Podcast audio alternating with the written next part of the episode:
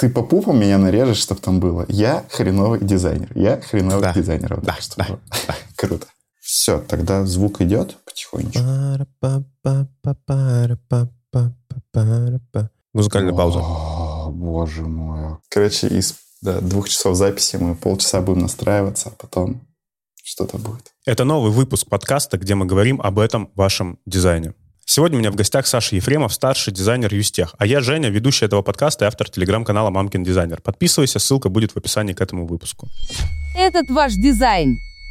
Очень интересная тема по поводу того, как а, продуктовому дизайнеру качать UI. Мы все знаем, что продуктовый дизайнер отвечает за массу вещей. Он отвечает и за сам продукт, и за там, исследования, и за то, как он будет выглядеть. Как здесь быть в UI? Вот когда ты пилишь один и тот же продукт, мне кажется, здесь происходит некий застой. Ну, скругление, Абсолютно 16 согласен. пикселей, э, ну, рамочки, ну, островки. Ты сейчас работаешь над продуктом. И я так Да. понимаю, что ты работаешь один. Наверное, не совсем один. У нас как бы команда большая. И из-за того, что продукт, будем говорить, гигантский, то у нас есть команды, подкоманды, под-подкоманды. Внутри своей микрокоманды я, конечно, работаю один.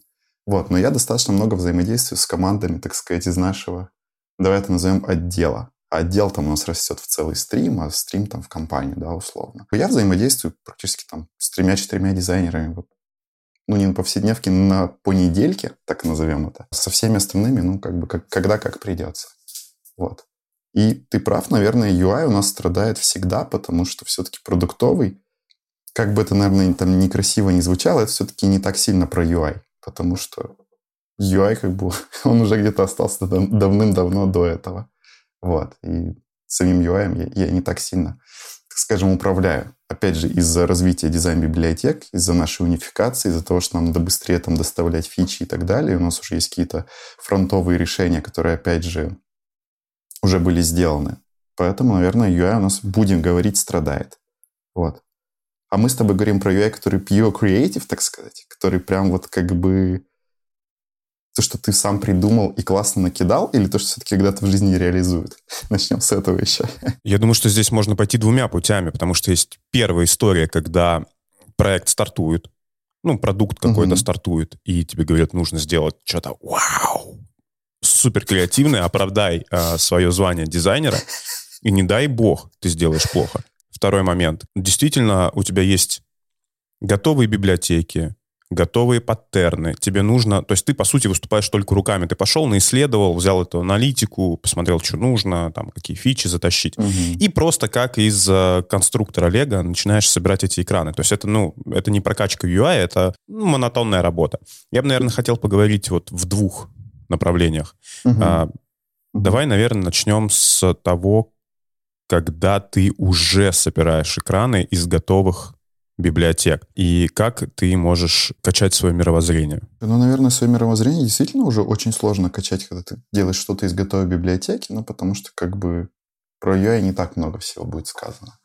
Но, опять же, бывает такое, что ты встречаешься с тем, что нет готового решения. И вот там тоже могу прокачать свой UI. Я прям буду рассказывать на примере своей живой работы. Мне говорят там, Саш, нам надо там сделать условный экран такой-то, такой-то. Ну, узнаю задачу, то есть как бы долго-долго погружаюсь в UX, чтобы потом сделать маленький UI. Узнаю все, что мне нужно сделать, и понимаю то, что условно у нас там есть уже какой-то наш готовый дизайн, готовая дизайн-система. У нас есть наши правила.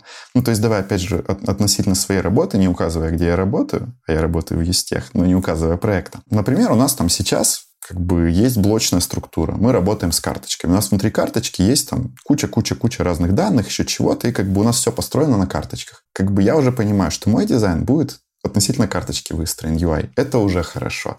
Так сказать, у меня уже одна проблема решена там дизайн-библиотекой нашей. Вторая какая-нибудь там проблема, если она там будет, это какие-нибудь фильтрации, еще что-то, оно там тоже где-то решено в предыдущем месте. То есть я пошел, как ты правильно сказал, я взял и накомпоновал это всюду. Получится чуть-чуть новый UI, но он будет собран из миллиона, миллиона, миллиона там уже каких-то готовых решений, которые у нас есть внутри всей нашей либы. В данном случае, наверное, я не сильно вкачал сам UI, но как бы я вкачал какой-то один из вариантов э, комбинаторики в UI. То есть в данном случае я это вижу как комбинаторику. Какой расклад есть? К тебе приходят с новой задачей.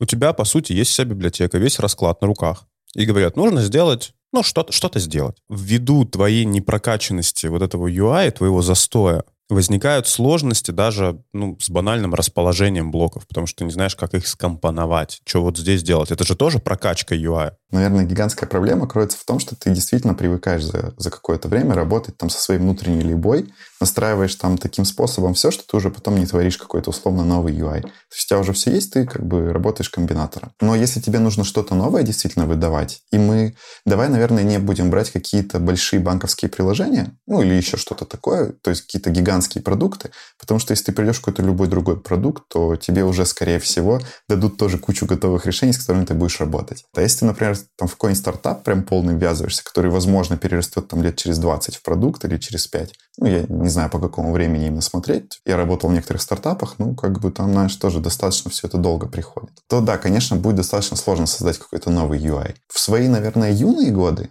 я больше смотрел на какие-нибудь там, знаешь, дриблы, условно, бихансы, еще куда-то. То есть я начинал оттуда, как, давай будем говорить, джуниор-дизайнер, наверное, так. Прошло время, я посмотрел, и я понял то, что, ну, как бы дрибл с бихансом не решает моих задач, так скажем. Почему? Вот. И как... А потому что там только красивый UI. То есть эм, пр- проблема-то в том, что мы как бы как UX-дизайнеры, ну и как UI-дизайнеры, или как продукт-дизайнеры, давай хорошо, как UX UI дизайнеры, мы не можем а, оперировать только UI, потому что как бы только UI не решит каких-то твоих задач. А если смотреть какие-то шоты, особенно на дрибле, ну, то есть вот много просто кто ссылается на дрибл и говорит, блин, там прикольно. Там прикольно, но это нереальная жизнь, к сожалению. Расскажу, как я тоже прокачиваю свой UI там через какое-то время. И вот я когда там ходил и искал условно референсы и там знаменитый вот это inspiration, как называется, вдохновение, пытался вдохновиться какими-то решениями с дрибла, я нашел для себя три офигенных решения, и они с виду очень классно выглядят. Ну, знаешь, они такие стильные, бело-черные, чисто с фотографиями. И всем это такой блин, я сам хочу этот прил, я вот такой же сейчас пойду и на дизайне. И когда ты начинаешь его дизайнить, ты садишься и такой понимаешь, что так, ага, вот я беру просто фотку вот этого чувака, ну там не фотку, а картинку этого чувака, который сделал дизайн, прикладываю к себе на экран там айфона, я как бы делал мобильное приложение, и я понимаю, что он, знаешь, не сделал, например, нижний островок и не сделал верхний навбар. Если ты просто ставишь картинку на эти навбары и нижний островок, то ты как бы часть контента перекрываешь. Такой сидишь, но как бы решение это хорошее, но как бы говно. В данном случае UI, он просто является картинкой. Ты берешь вот эту красивую карточку с красивой фотографией, mm-hmm. вроде mm-hmm. пытаешься переложить на свой дизайн, но тебе говорят, слушай, нам нужно добавить вот это, вот это и вот это. У тебя карточка раздувается, да. это уже выглядит да. не так хорошо. Шот на дрибле Понятное дело, там фотография подбиралась э, красивая, с, угу, с цветкоррекцией. Да не знаю, красивая женщина или мужчина там стоят, на, ну, неважно. А по факту на проде это могут быть куски да. говна обрезанные, которые просто будут портить весь вид. Ну да, с такими я тоже часто сталкивался, откровенно говоря. В интернет-магазинах особенно, знаешь, когда ты типа сделал красивую карточку под фотку, а фотка у тебя не в PNG, и, и все. И, и это пипец. Когда мы, опять же, говорим про UI именно для продуктовых дизайнеров, скорее всего, Dribble не лучшее место, где надо искать. Если рассматривать реально, опять же, Behance как, как площадку, где ты можешь что-то для себя по UI почерпнуть, то, как бы, опять же, там зерна отплевывать, если очищать, то получается там три зернышка, и все остальное это как бы нифига не зернышки, а какашечки, скорее всего, потому что, как бы, снова там, знаешь, ребята нафантазировали влажно, наделали чего-то. Очень часто я, знаешь, вижу, что когда я до этого работал в одной компании, у нас там будем говорить, были, были дизайн-практики, и ты там должен был условно пройти там некоторые дизайн-стадии. То есть там должен был отресерчить, потом там пройти какой-нибудь условно там custdev, да, потом там нарисовать прототипы, потом накидать дизайн, ну, условно. Опять же, насколько ты готов времени потратить на проект, даже на тестовый, и вот все пройти. Сейчас я смотрю, что как раз много кто перенимает примерно такие же дизайн-практики. То есть, опять же, не то, что это в компании были уникальные дизайн-практики, это там условно дизайн-стандарт, да. Если ты даже по нему по всему проходишь, и смотришь на чужой кейс, то он выглядит интересно, классно и сочно. Я тут э, недавно взялся с моими коллегами, и мы просто устраиваем дизайн прокачки. Задаем тему и как бы делаем на нее дизайн. В моем понимании это хорошая часть, как качать свой UI. Ты задаешь тему, ищешь какое-то небольшое комьюнити, делаешь по этой теме задание, ну, там, по времени мы, конечно, всегда факапим. Это вообще как бы классика нас. То есть мы на неделю договариваемся и месяц делаем. то, что у всех свои дела и так далее. Но как бы хотя бы через месяц ты выдаешь результат. И через какое-то время мы сидим и как бы еще делаем там условный ревью дизайна и накидываем, что можно было бы поправить. То есть вот в моем понимании комьюнити, которое есть, это, наверное, самое важное там для UI-прокачки. Потому что без комьюнити невозможно ничего делать, особенно в, в дизайне, потому что дизайн это очень, так сказать, такая социальная часть. Если ты даже что-то начинаешь делать, и тебе нет никакого фидбэка, то очень быстро забрасываешь. А если говорить про парадигму, когда вы не устраиваете челленджи, но mm-hmm. при этом, вот как у тебя, один работаешь дизайнером, mm-hmm. но ты говоришь, что у вас есть mm-hmm. комьюнити, коллеги, и вы с ними общаетесь. Как здесь без челленджев прокачивать себя внутри вот этого комьюнити, чтобы оно помогало тебе? Все достаточно просто. Если у вас есть то же самое комьюнити и без дизайн-прокачек, я говорю, самое классное — это скинуть свою задачу на ревью, честно. Если даже у тебя там нет какого-то дизайн-лида, да, то ты просто находишь там дизайнера из соседней команды и говоришь там, привет, Петя, условно, смотри, я тут, у меня такая-то фича, ну, опять же, рассказываешь, конечно, так как вы оба продуктовые, серьезные дизайнеры, рассказываешь, какая у вас фича, что нужно сделать, скажи, вот, типа, смотри, такое решение, что ты скажешь? И чаще всего тебе как бы люди накидают так, что ты потом будешь две недели переделывать. В основном дизайнеры, ну, могут дать тебе фидбэк, и он будет достаточно неплохой. Но это мы, опять же, смотрим только про дизайнеров. Там можно еще пойти узнать у всех соседей там, и у своих коллег и так далее. Ну, если не Индия информация. То есть это прям тоже достаточно хорошая часть с фидбэком работать. Вот мы прокачались. Мы устроили угу. челленджи, мы подсмотрели референсы, мы делаем какие-то пет-проекты. Что за метрика? Как оценить свой навык и понять, что ты прокачался? Это субъективно же. Да, да, вот я и хотел сказать, что на самом деле метрик нету. И это все всегда супер субъективно. Я бы рассматривал, наверное, в трех разрезах. Первый, если мы рассматриваем про продукты, то это все-таки про удобство.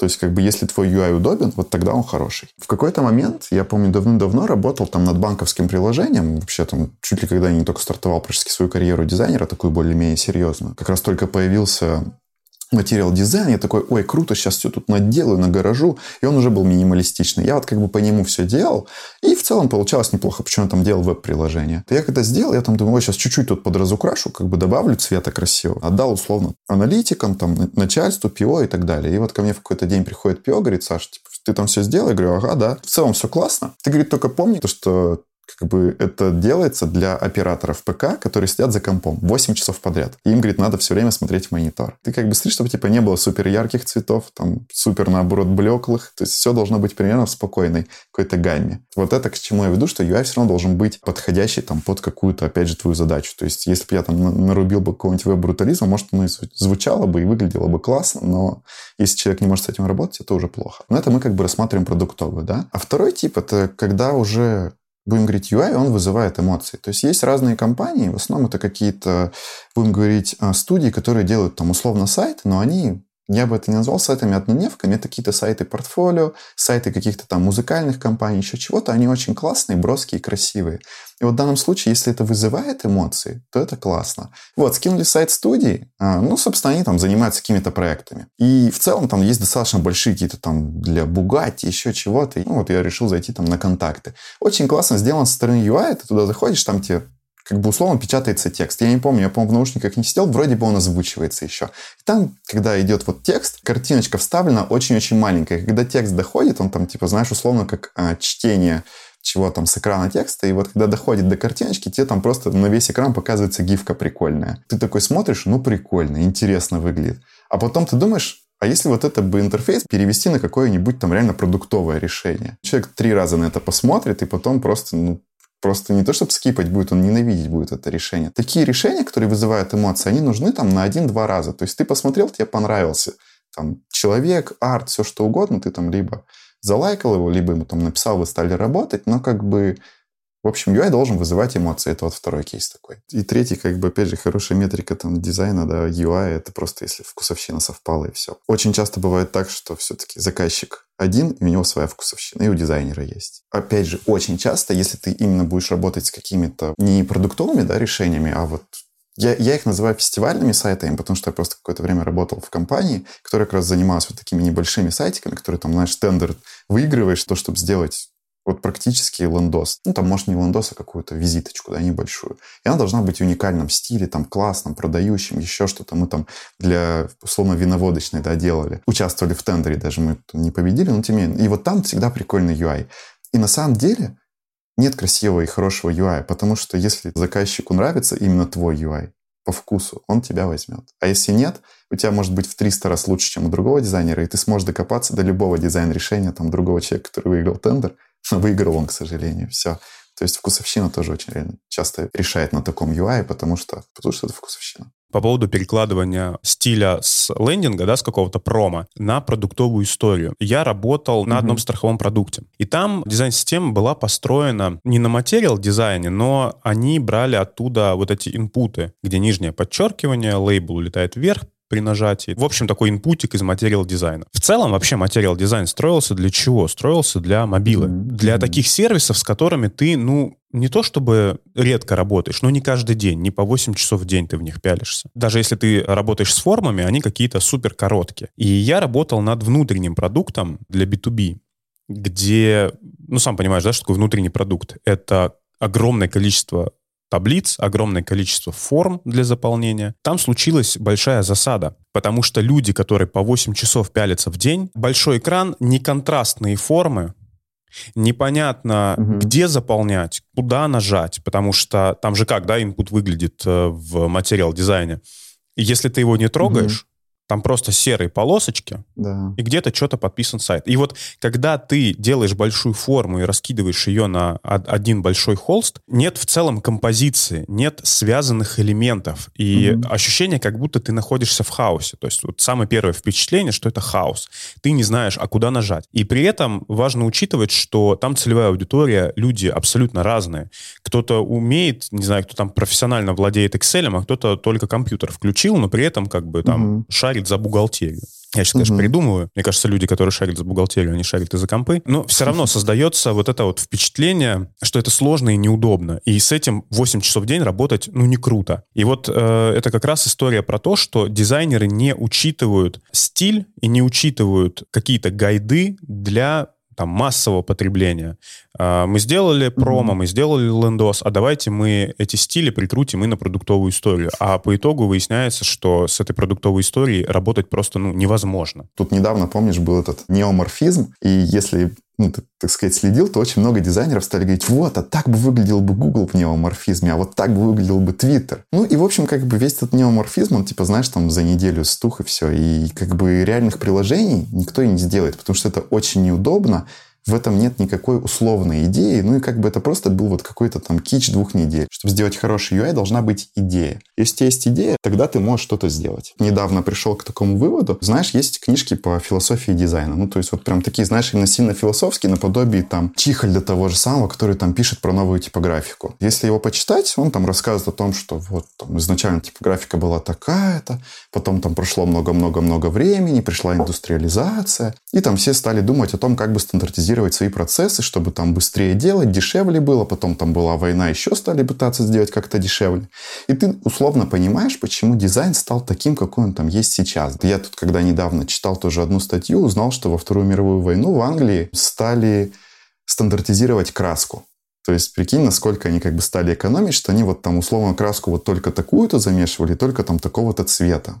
Ну и там мебель, понятно, тоже делать, делать стали как бы вот практически суперстандартно. Я к чему это веду? К тому, что надо как бы опять же встретить в какое то время там живешь, что у тебя есть и какой тебе надо сделать дизайн. У тебя должна быть супергигантская философия под тем, что ты делаешь.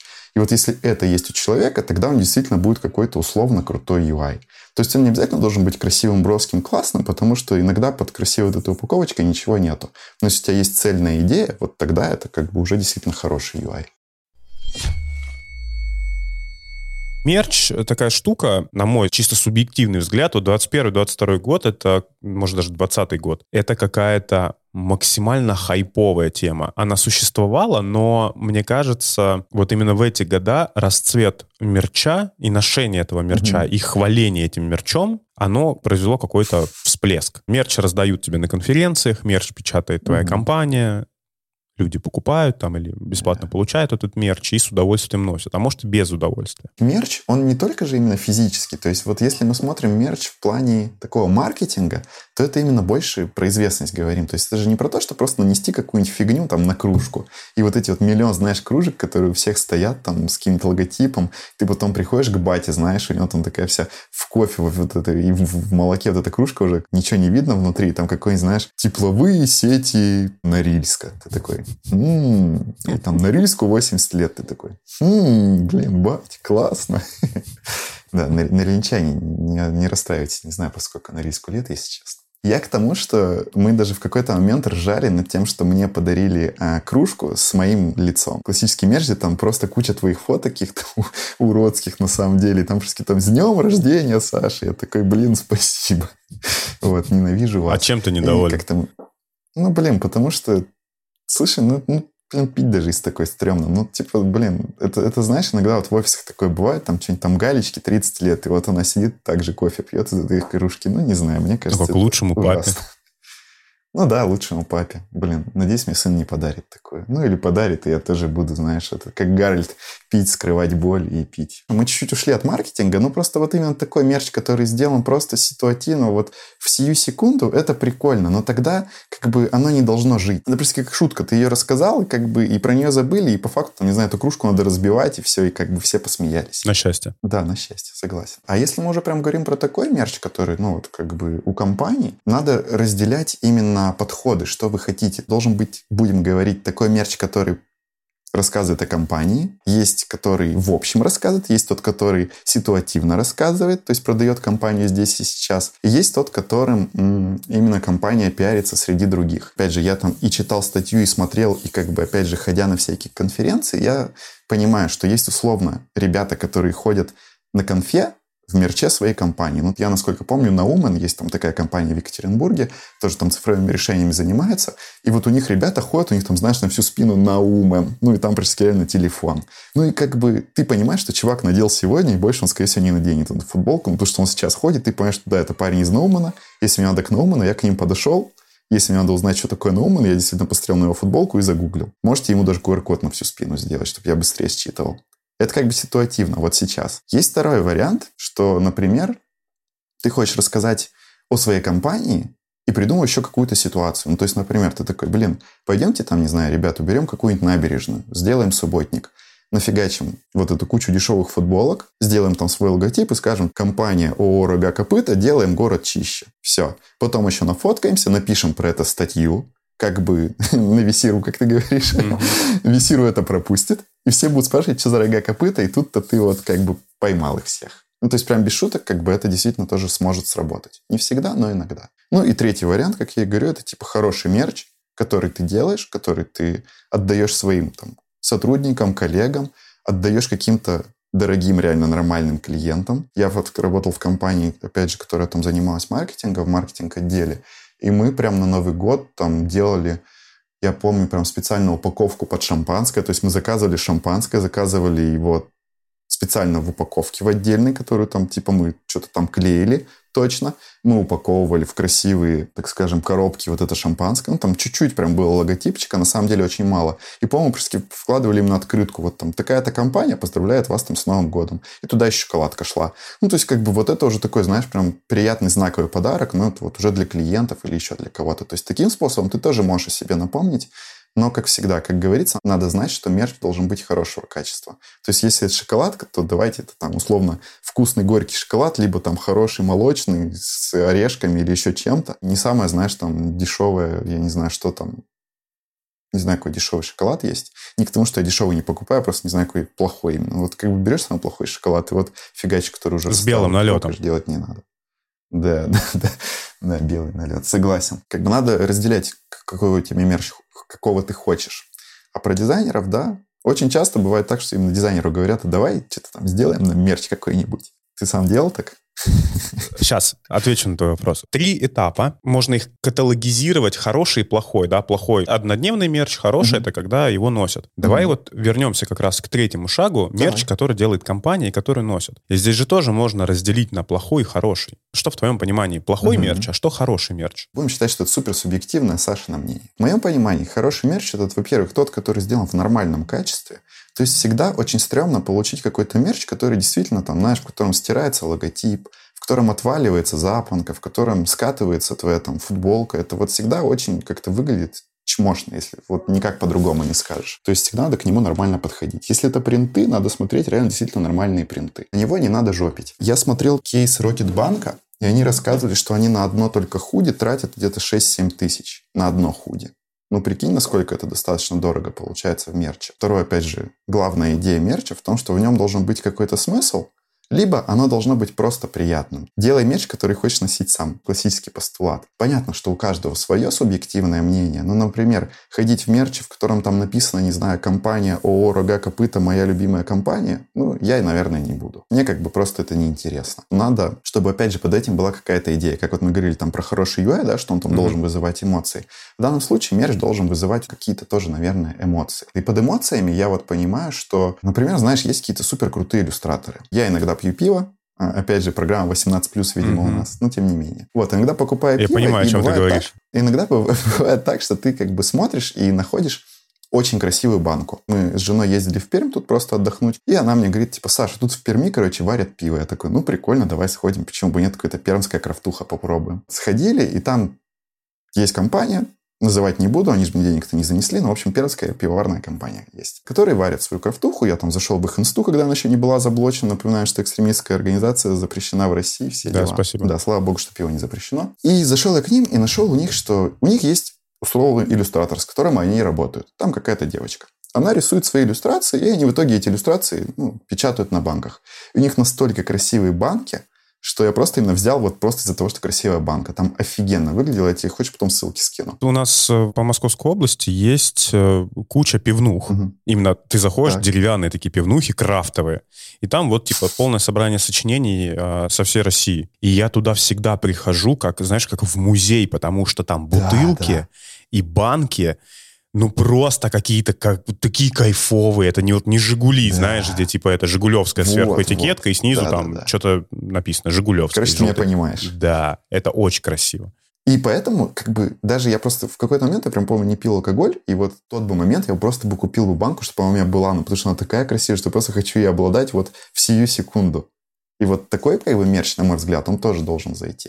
То есть, если ты делаешь офигенную иллюстрацию, находишь классного человека, который тебе даже если это не будет какого-то много смысла, ты можешь сделать очень красивую иллюстрацию, с которой действительно человек будет ходить. Ну и там где-нибудь маленький-маленький логотипчик компании запихать. Отвечая на твой вопрос, делал ли я такое, зайду издалека. Возвращаясь давай. к теме как раз UI-дизайнеров, мне кажется, что в большинстве компаний мерч делают как раз вот эти UI-дизайнеры. Это неплохо, да, я не хочу там кого-то обидеть и кого-то оскорбить. То есть знаешь, что есть люди, которые исключительно направлены на интерфейсы. У них хороший UI, у них там хорошая скиллуха по аналитике, но что-то в коммуникацию, ну, не то чтобы они не умеют. Но в этом надо разбираться. Это как сейчас UI-дизайнер, скажи, mm-hmm. вот нарисуй мне классный логотип. Но это же тоже нужно знать кучу всяких там подводных камней, обладать какой-то техникой, как-то находить к этому подходы. Также и к мерчу, потому что мерч это же не про кнопочки. Это что-то про такое ну, креативное, конечно. где нужно сесть, подумать, развить эту идею. Да, я делал такое, я,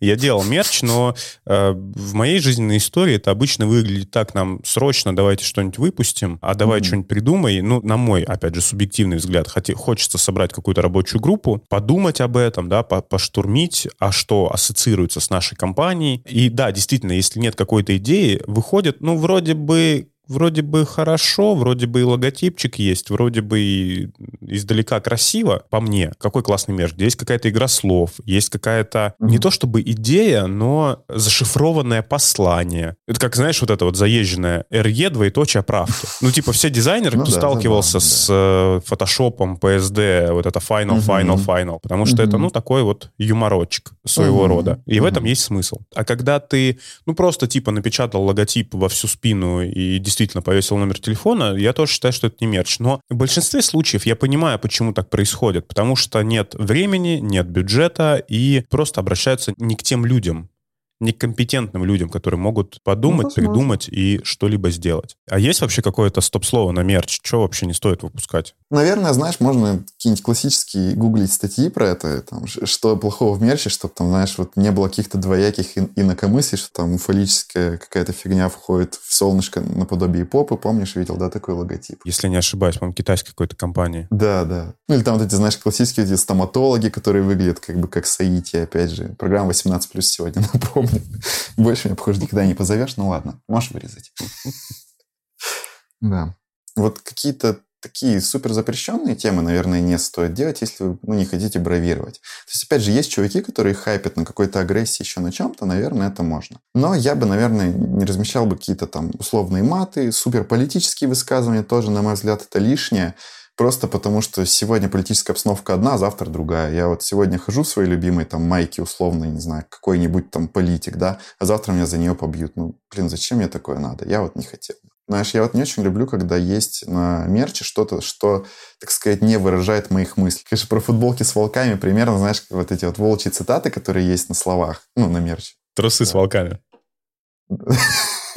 Да, главное, чтобы не рычали, я понял. Короче, если есть какие-то, знаешь, волчьи цитаты на футболках, я бы вот, наверное, тоже бы никогда не взял. И вот как бы сейчас, почему я, например, не очень люблю носить что-то именно, знаешь, там с мерчем. Вот мне, например, друзья дарили э, толстовку Marvel. Ну, как бы я там люблю посмотреть фильмы Marvel, сейчас уже не очень, потому что Marvel скатились, отписка от Marvel. И каждый раз, когда я надеваю эту футболку, мне такие, о, а что ты фанат Марвела?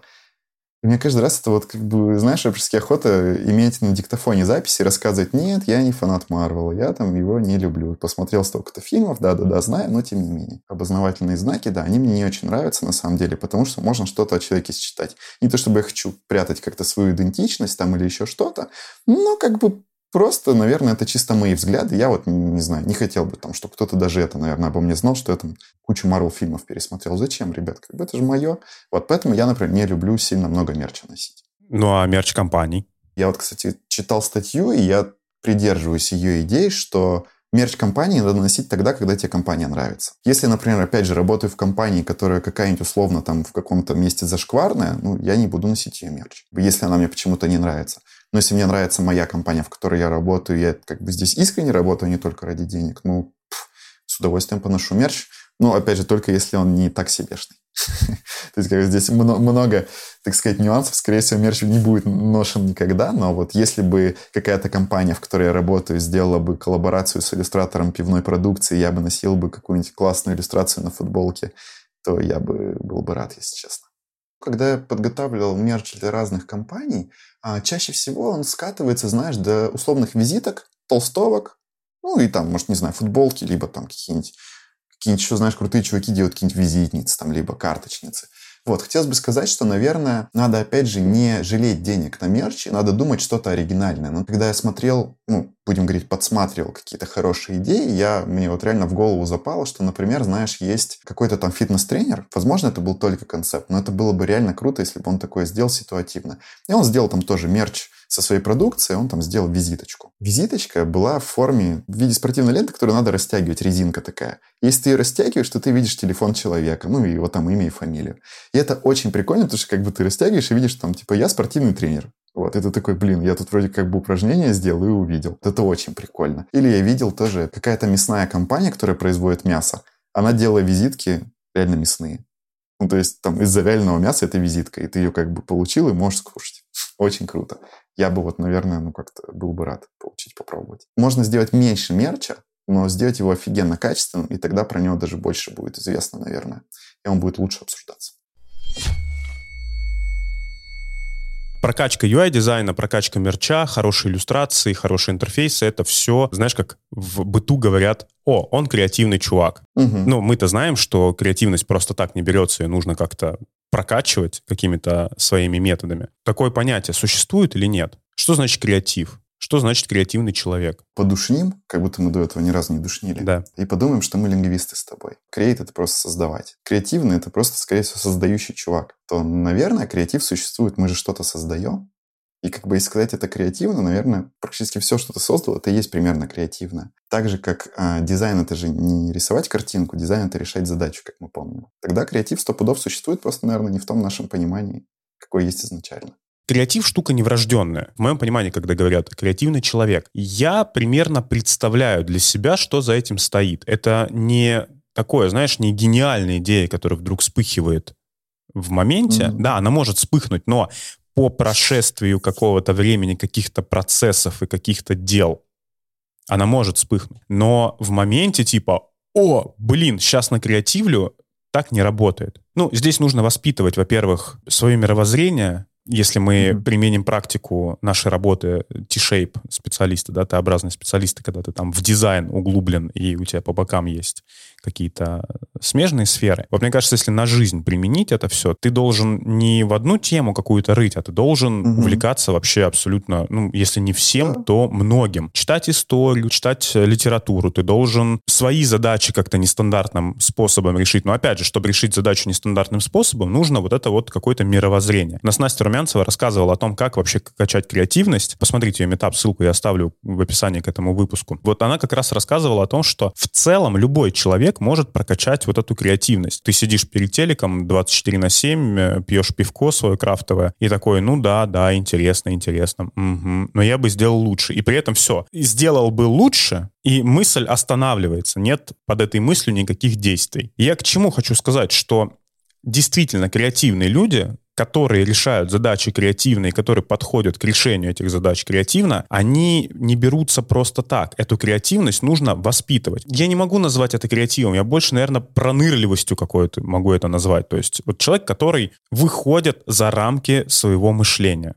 Можно подойти с разных, опять же, сторон и очень долго про это дискутировать. И я иногда люблю что-нибудь пофилософствовать, посидеть. Хотелось бы чуть пообвинять текущее время и вообще текущую модель и экономическую, и вот контентную и так далее, что кажется, как будто креативный чувак, это, знаешь, некий Тони Старк, который вчера бухал в баре, потом там закинулся чем-нибудь, тем, что, опять же, запрещено в России, потом еще что-нибудь там делал, а потом, знаешь, в конце фильма выдал офигенный какой-нибудь там супер-мега-костюм, и у него все пришло. Но как бы жизнь чуть-чуть не такая. То есть если посмотреть там на там действительно креативных чуваков, и как бы я себя даже, давай опять же по классическим вот этим вот схемам не буду относить к креативным чувакам, но расскажу про себя. Я тут вот занимался социальным проектом в Екатеринбурге, есть тут так называемая красная линия, это гостевой маршрут. Надо было сделать логотип к нему. Ну, я пришел и говорю, чуваки, какой-то у вас старый логотип, давайте типа сделаем хороший, нормальный, там нашел с кем связаться, списаться и так далее. Мне говорят, ну давай сделай. И как бы вот как ты и сказал, да, типа действительно ты сидишь такой, пивко попиваешь и думаешь, блин, да я сделаю лучше. Я сейчас пару вечеров потрачу и сделаю. От того, что я начал делать и закончил, прошел, наверное, слушай, без шуток месяц. Вот как происходит в моем понимании настоящий креатив. Ты берешь какую-то задачу условно, понимаешь, что там что-то где-то говно, надо сделать лучше. У меня в голове классная мысль, надо вот такую иллюстрацию нарисовать. Вот садишься, начинаешь делать, и в моменте, когда ты ее делаешь, ты понимаешь, что что-то я делаю какую-то хрень. И начинаешь переделывать. Переделываешь, понимаешь, что опять какую-то хрень сделал, потом еще раз переделаешь. Ну, вот таких вот несколько кругов у тебя. Потом ты понимаешь, что эта задача оказывается чуть больше, чем ты делал. Ты начинаешь там изучать что-то еще снаружи. Опять же, как ты говоришь, подходит там какой-то у тебя еще другой опыт, и там из предыдущей смежной сферы, еще откуда-то твой жизненный. Подходит там бабушка, говорит, блин, внучок, ну что ты какую-то фигню делаешь? А вот мы это в Советском Союзе делали вот так. Ты такой, ага, идешь там условно читаешь книжку про Советский Союз, причем, как бы, опять же, все за этот месяц. И потом понимаешь, что действительно задачу можно было решить совершенно иначе, и у тебя получается совершенно другой результат, хотя в голове ты изначально думал, что, блин, сейчас я нарисую пунцончик, и это будет новый логотип. А в итоге у тебя там получается какая-нибудь, не знаю, обезьяна, держащая банан, и там в другой руке у нее какая-нибудь этикетка какого-нибудь йогурта. И в этом там логотипе очень много смыслов заложено относительно там предыдущего просто какого-то пунцончика, который показывал какое-то там место на карте. То есть вот это вот в моем понимании есть тот самый креатив, который просто растет потихонечку, он развивается, так скажем.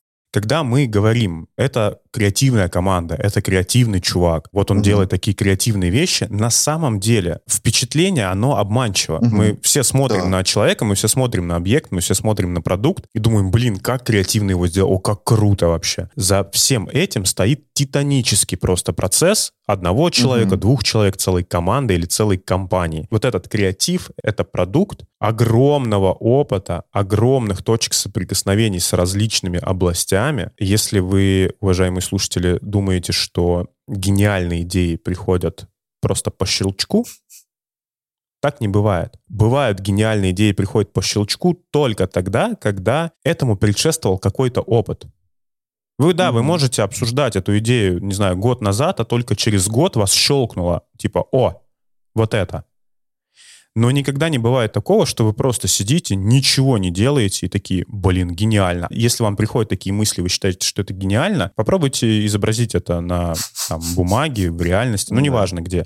У вас ничего не получится. Потому что в голове мы рисуем себе одно, а на деле выходит совершенно по-другому. У тебя есть в голове какая-то гениальная идея. Мгм. Ты ее долго вынашиваешь. Как только ты эту гениальную идею произносишь вслух из своей головы, ты сидишь и думаешь, что я за херню сейчас сказал? То есть она меркнет. Как только она превращается в слова, эта идея, она меркнет. Да, такое бывает, согласен. Ребята, сегодня у меня в гостях был Саша Ефремов, старший дизайнер Юстех. Саша, спасибо тебе большое за подкастик. Классно поболтали с тобой. Да, спасибо большое, зови еще. Немножко анонсирую. У Саши будет 17 да, Саша, 17 по-моему, ноября.